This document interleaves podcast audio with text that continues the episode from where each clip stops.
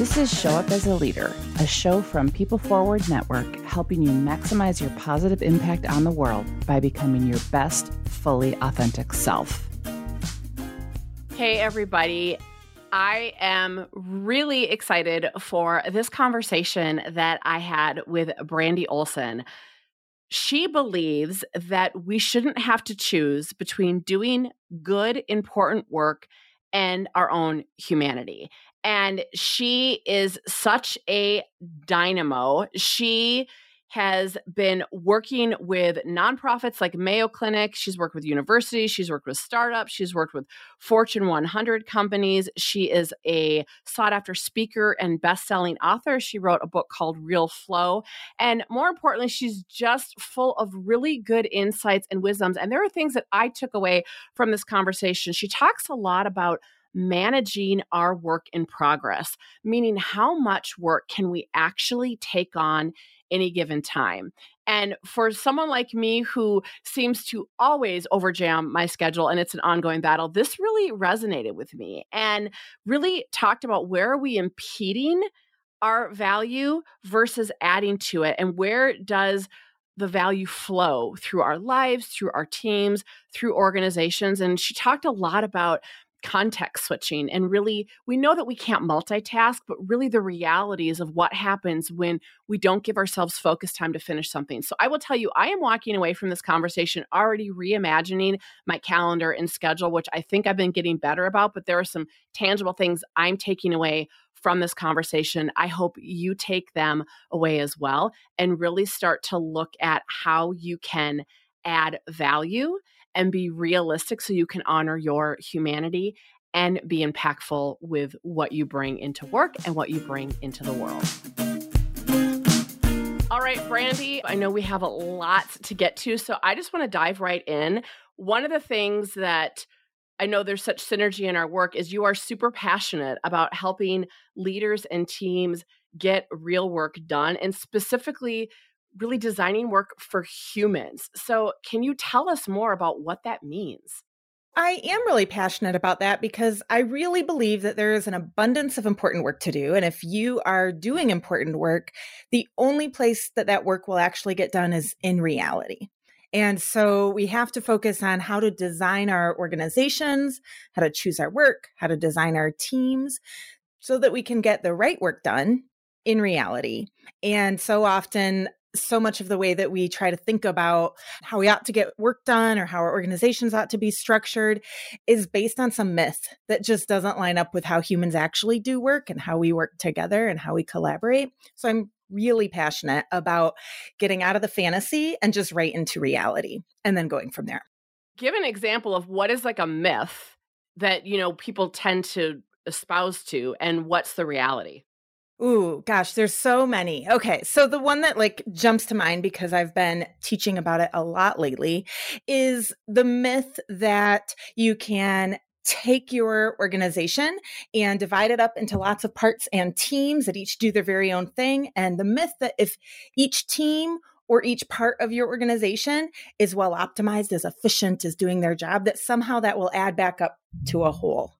Which just isn't true for how it works because, for example, how your sales team operates. If your sales team is highly efficient and highly effective, they might be going through the roof with sales, but that might not match what your delivery team can keep pace with. So just because each department is doing its job doesn't mean that the whole is working. What's so interesting about that is I do see this a lot as well with organizations we work with, and we do a lot of team-based work, and everything always has to be in context. So we're always talking about what's the bigger context. To your point, like there's a lot of challenges and disruption and change going on in the world. We have to think about well-being. We have to think about just everything. And yes, we need each team to be functioning within the realm of that bigger context. So how do you help more that integrated approach so that we're all rowing in the same boat to serve a shared purpose, but we're doing it in a way that isn't trading off one for the other? So how do you do that with groups?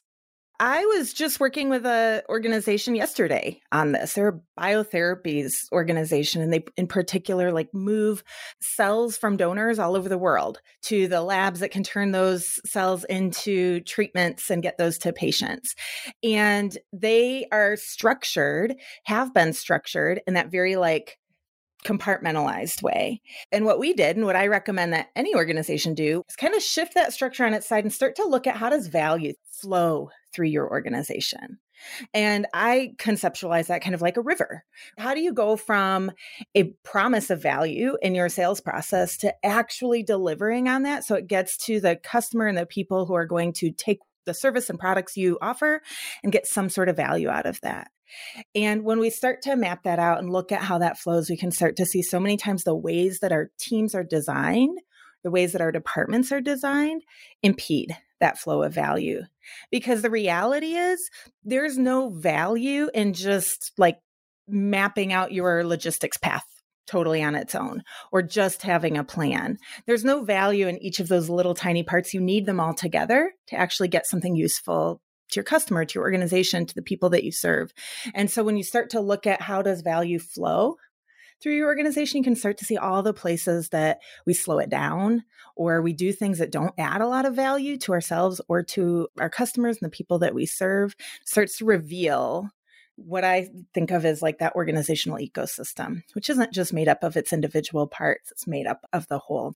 We all know that human beings, let's just be honest, we are messy species, and we tend to have various levels of willingness and skills to adapt in a complex changing environment. And so I might be sitting in a team and be like, okay, I get this, and that, oh, there's some areas where our team isn't adding value. And now suddenly, rather than being excited about, ooh, we can shift some things, I might go into self-protection mode. I might go into a shame spiral. I might now cling really tightly because it feels very threatening to me to do things differently. So how do you help care for that? Because that's a very real thing that's happening all over the place right now. I think it has to start with leaders, right? So if you're trying to make those changes as an individual in your organization, you can make grassroots progress, but it's going to be slow going, and it's going to require so much more courage to try to influence that change, because it is a whole ecosystem, right? So in my work, I work with leaders who are saying, okay, we got to do this differently. It's not working right. We really work together to bring the entire organization into the process. One of the things that's true about people and change is we're actually really well adapted to change. Humans are incredibly exceptional in their capacity to adapt, learn, and change. But what is true about humans is that we have a limited capacity for how much change we can manage at any given time.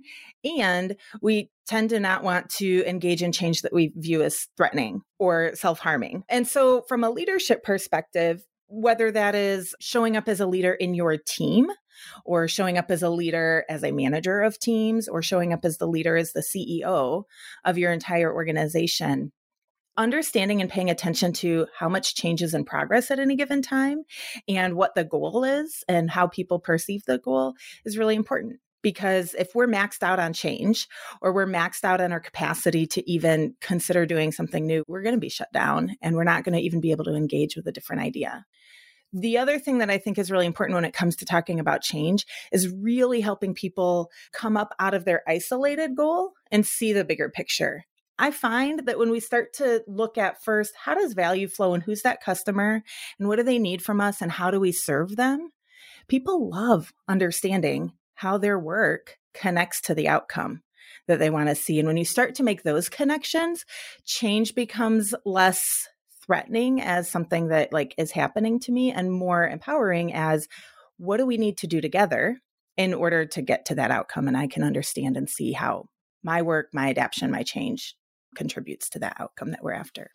It reminds me of a quote from Peter Senge where he says, people don't resist change, they resist being changed. And I think that threat comes where we don't feel like we've had any say. And in all of our work, we regularly quote Margaret Wheatley, where she says, people only support what they've helped to create. And while it seems common sense, you know, I feel like weekly, I have these conversations with clients and leaders of, are you including the people who are going to be impacted by this change? And I think that in the last, 3 years, with all the turmoil that's gone on in our world, there has been so much change that has been imposed on us that we don't have a say in. But when so much feels out of our control, it has a cumulative effect. And then it starts to lead to stress and burnout. There was a stat earlier this year from, I can't remember the organization, but they said that Americans today can only absorb half as much change as they could in 2019. And if you think about all that's gone on. And so how do we help them do that? I'm a big believer of, using that vantage point, like, okay, well, let's take a step back for a second, fast forward to a month from now or 2 months from now where this is resolved. Or if someone's really stuck on the future and getting worried, can we zoom them into today? Well, what do we know today? So that vantage point shift is a really helpful thing, I think, to help manage anxiety, help manage change, but it's very present and real right now. And I think that people are looking for some ways to help themselves, but also help their teams and their organizations. They are, because I love a good Margaret Wheatley quote. And one of the other things that she says is that changes are ever present, constant companion. And that's part of reality. And so when it comes to just how do we do good work in reality, the reality is change can come from directions and ways that we can't anticipate and we can't predict. The other reality is we're human. And so as humans, we engage and respond to change in different ways. And how we do that is influenced by our values, by our culture, by our personal life experience. And we bring all of that to and how we navigate change. And it's all around us, right? So while we can't predict exactly what is going to change, from a leadership perspective, we can predict that something will change. And so we can design our organizations, we can design our teams, and we can design our culture to be adaptive and responsive in the face of whatever kind of change is happening. And I think there's a few things that can really help us with that. One is just to recognize that we all bring a sense of cultural values and perspectives to how we engage with change. Some of us love it and thrive, and change has generally brought us progress and good things in our life. Some of us feel that change disrupts relationships and tradition, and that's not bad, but also change keeps happening around us, right? So we still have to engage and respond to that. And I think that once we start to recognize just how we each bring our own unique life experiences to that, then we can start having conversations. So we have to start to look at what does it mean to understand what kind of change is happening around us? Not all change is equivalent. And how do we navigate it together? And then how do we organize ourselves so that whatever comes next, we're a little bit more adaptive. We can learn a little faster what to do next and how to pivot and how to adapt.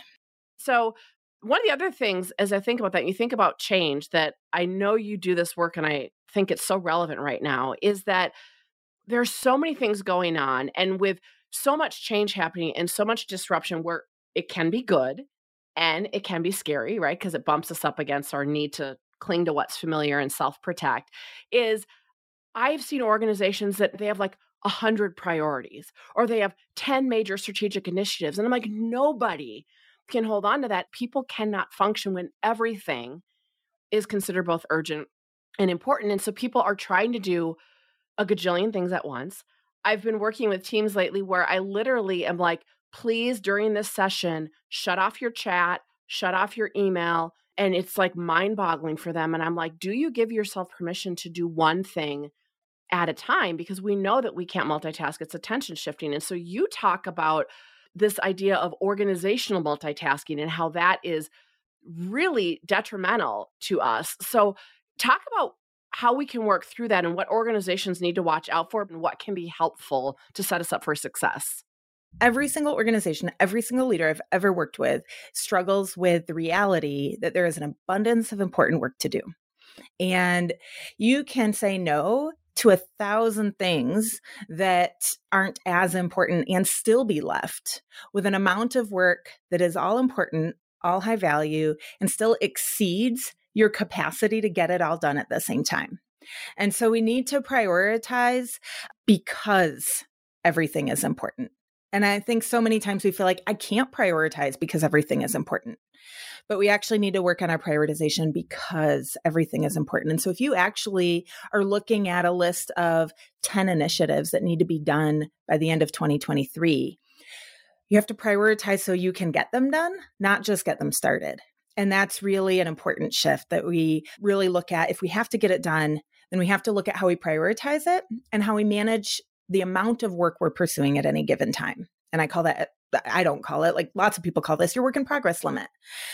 But here's where it becomes so important and why I think this is one of those other myths that just gets us in a cycle of working in really anti-human and anti-effective ways. And yet it has the appearance of being valuable.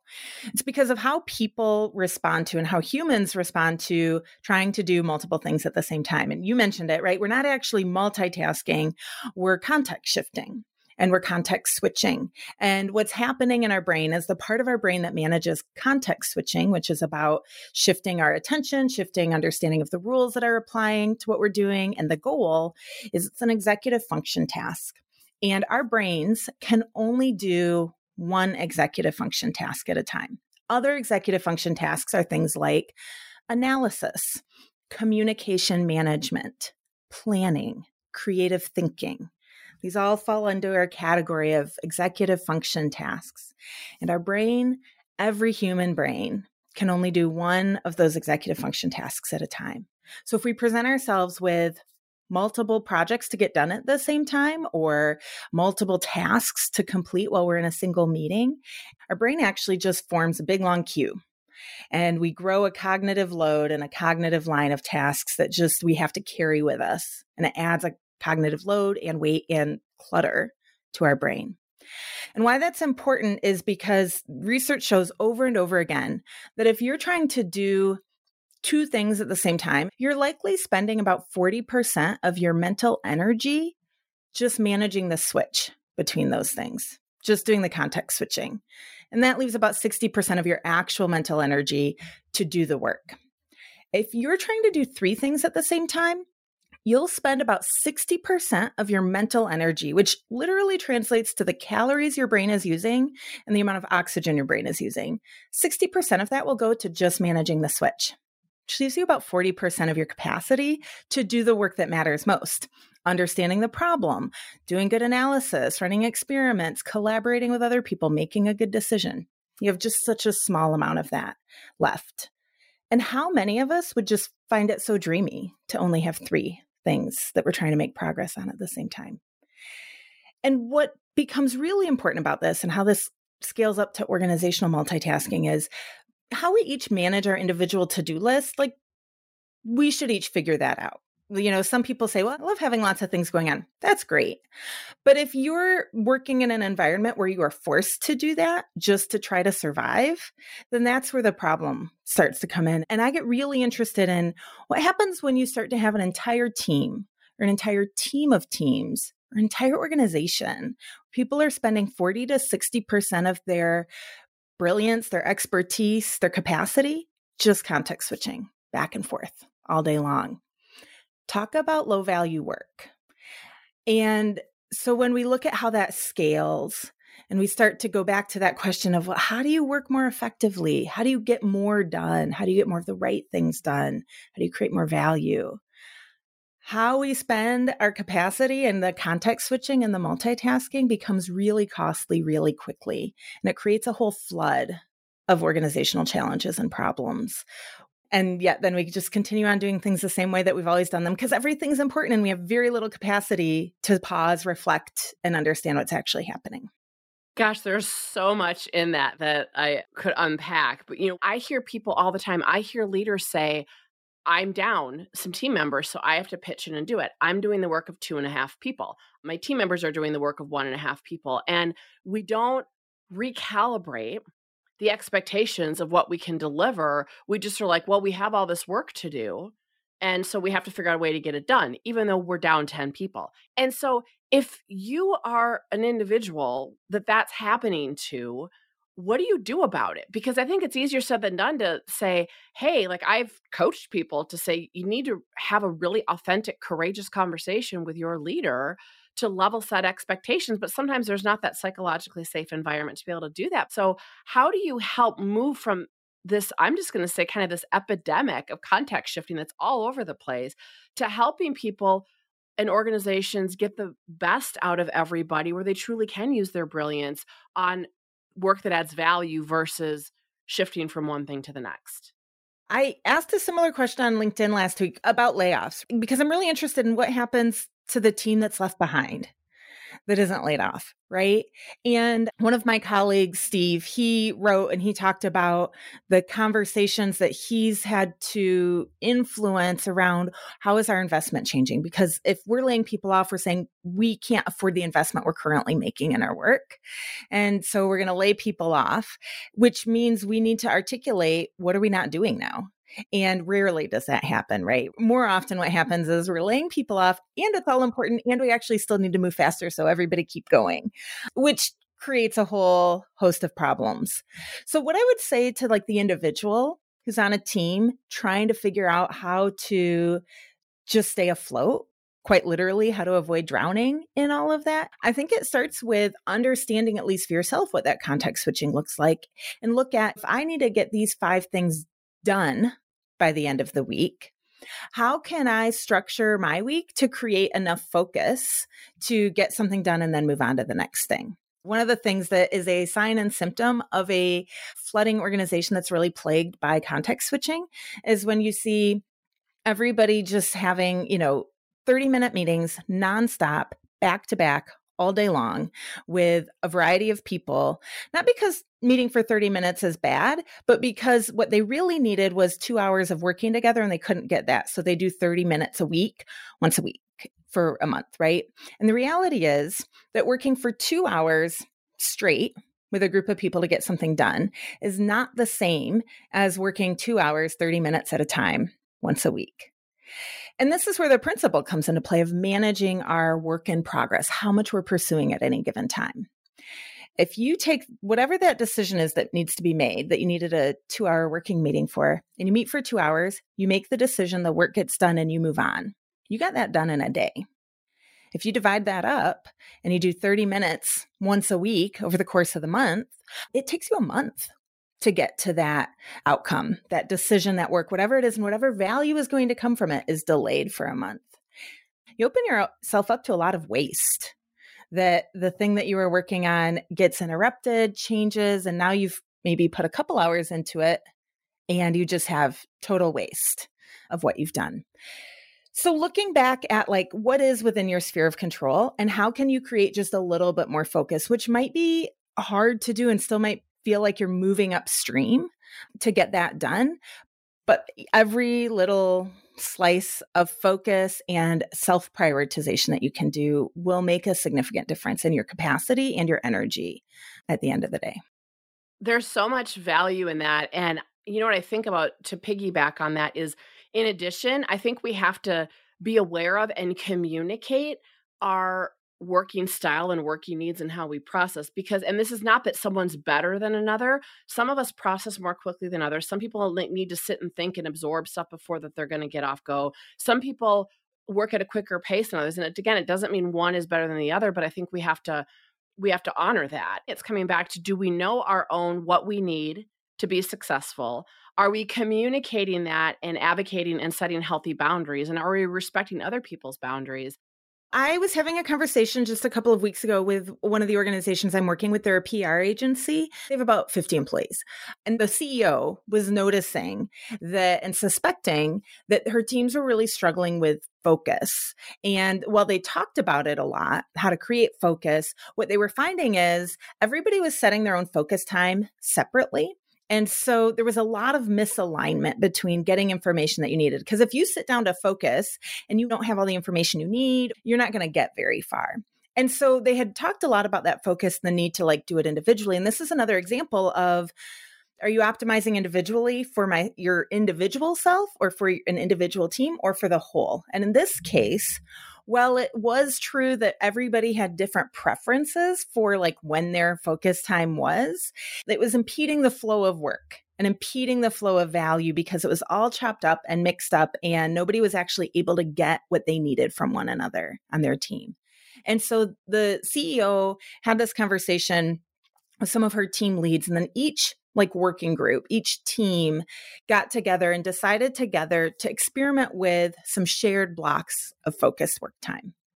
And they paired those shared blocks of focused work time with a very quick check-in before, and then a check-in that happened between one focus block and the next day's focus block, just a quick huddle, so that they could make sure that everybody had what they needed. They would identify, like, maybe some people need to work together for this time. They just need to hop in a Zoom room or something like that. And the value of having a shared focus work time was that collectively they were able to effectively collaborate more, get what they needed. And they were seeing then, just even after a week and a half of that, just the flow of work happening, the ease through which their work was getting done.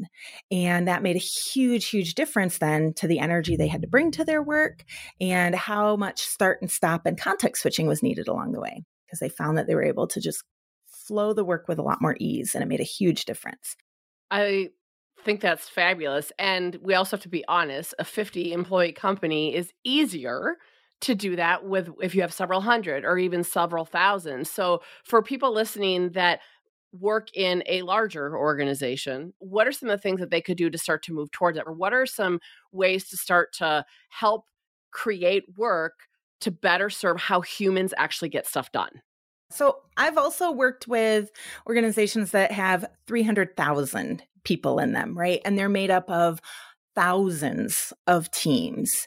So what it looks like is moving down to the scale. So in a very large organization that has, 10,000 people, there's probably not a lot of value in the entire organization having the same block of focus, because the entire organization isn't actually collaborating and working together on a day-to-day basis.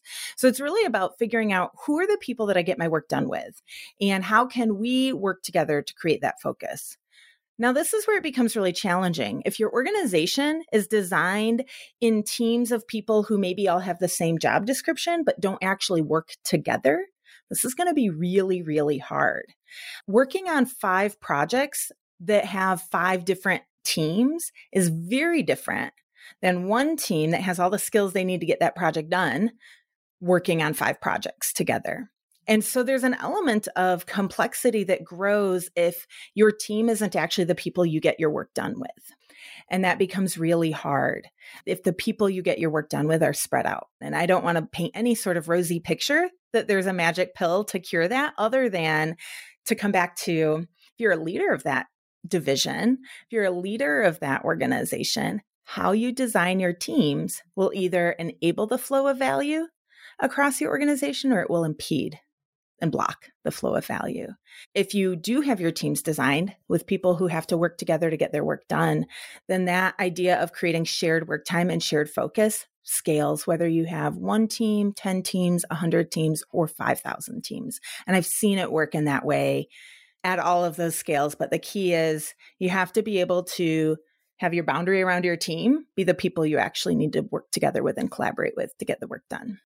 I love that. It makes me think, because when this comes out, it's going to be the end of 2022. People are resetting, going into 2023. And I think if we started, and I'm even thinking for myself with my teams, if we started just having thoughtful conversations about, can we just realign, right, on our purpose? Can we realign on our core values, like why and how we're here? And can we realign of really what we're about to add value, whatever that looks like? Like if we can keep coming back to where we add value and have alignment and agreement. And then within that, like you said, that value flow, how does each project or each team or each individual, so people know where they fit on that flow? And then can we start to have more thoughtful conversations on a regular basis about, again, are we impeding it or are we adding to it and enhancing it? It gives us something to come back to that brings consistency and clarity to kind of recalibrate and reset. Is that fair to say? 100%. And a big part of that, I would say, if you're going to do that for your team, or if anyone else is listening, like, ooh, that sounds like a nice way to start 2023. What I would recommend is somehow making that visual, whether that is a whiteboard on your wall or a virtual whiteboard, but make it visual, starting with just like, try to visualize that flow of value. What does it look like? How do the different steps along the way create value for your customer, create value for you? Start to see it. It's really hard to manage the flow of value through your organization if you can't see it. And if you don't know how that value flows, it's really hard to prioritize. I mean, if we come all the way back to that, but everything's important thing, everything's urgent, that could be true. And I actually find that like saying what's the most important thing to do is not a helpful question because it can all be important, right? That's like asking me to pick which kid I love the most. Can't do that, but I can pick which kid needs my attention next, right? And so thinking about when you can see that flow of value, you can then start to see, ooh, where is it really stuck? That's a place to focus. That needs to be solved for next. Doesn't mean the other things are less important, just means I need to focus here next. And when you see it, you see it. And when your whole team can see it, now you've got some shared language and some shared conversation.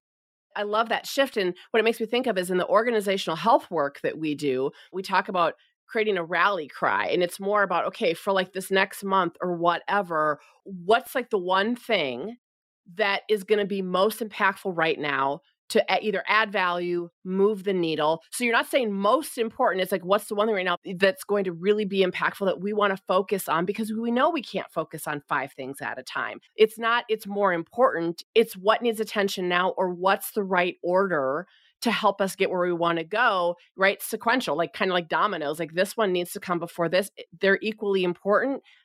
And there's a sequence that we have to care for. And I think what you just described is really important. And it's the verb prioritization, right? And the one thing I tell my clients a lot is knowing your priorities is not the same as prioritization. Prioritization is a verb, which means that we have to rank order it. And I think when we start talking about the like first, second, third, fourth, we either think, well, that means fourth isn't important, or we think we're only going to get number one done. And if I have 10 things that I need to get done, I can't just get number one done. However, if as a team, we're looking at that and we're saying, but if we could only get one thing done this week, what's the next thing that's going to add value to get done? It would be this. If we could get two things done this week, it would be these two things. If it's three things, that. And what that does is it means that when we each are individually sitting down to do our work, we're all choosing to work on the things that are going to collectively get something done, as opposed to, we know our team has 10 priorities. We know they all need to get done. And I'm going to sit down and I'm going to work on what I feel like working on today. And you're going to work on what you think you're going to work on today. And it probably doesn't align and it's not going to stack up to any of those things actually getting complete and done. It's going to take us a lot longer. So that ranking is really critical. Looking at what's going to add value now. I love the word next. What do we need to get done next? Because it frees us from having to have a values conversation about the importance of our work. And it gets us focused on getting real work accomplished, done, and moving on to the next high value item. I love it. Yeah, it's next. It's not never, it's next. If I want to get from point A to point B, I have to take a certain number of steps or I have to drive a certain number of miles or whatever it is, right? It's like, what's next to get there? And can we align and be on the same page? You know, when I think about when people get overwhelmed or stressed or there's too many things going on or too many priorities, that can be very calming to go, what's next? And I'm clear about what I need to focus on and can add value this week or today, rather than getting overwhelmed by 100 things on my to-do list. Yeah. And it gives us a sense of control, which isn't bad. We all need control. We crave control. Our brains and our bodies want control. And so when you are focused on that, what next? One of the things you're doing is you're managing your work in progress limits, how much you're pursuing at any given time, which creates focus. And then when you've got room, you get something done. And now what's next? You get to look at that to-do list and you get to pull something in, which is an act of control. It's saying, what's the next most important thing now? At the beginning of the week, I might have thought it was A, and now I see that it's actually C. I'm going to pull C in and get it done. As opposed to what often happens was it's all just pushed into the queue. If everything can get started, then we are in a constant state of just being pushed at and flooded by all the important things. But if we create a boundary around how much work we'll do at a given time, then we get to use that boundary to have a sense of control. And what do you know, when we do that, we actually are able to work with higher quality. We get things done faster. And over time, in most circumstances, you will get more done because you're not spending so much time context switching all the time and starting and stopping and trying to get it all done at the exact same time. Yeah, you're designing work for humans and how we actually function. Go figure.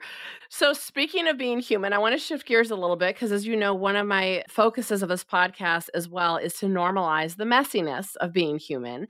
And what I've learned is that even if we're having a great day and we know that we're in flow, our humanity will get the best of us at times. And we all can get into this space where, and stress exacerbates it, where we tell ourselves these stories that keep us safe and small. And when we're in that space, we feel like we're the only one, but it's a common human experience. So what I would love for you to share and be courageous, Brandi, is what is a self-limiting story that you still tell yourself from time to time? And when it shows up, how do you deal with it and move beyond it so that you can still show up as a leader and maximize your positive impact around you?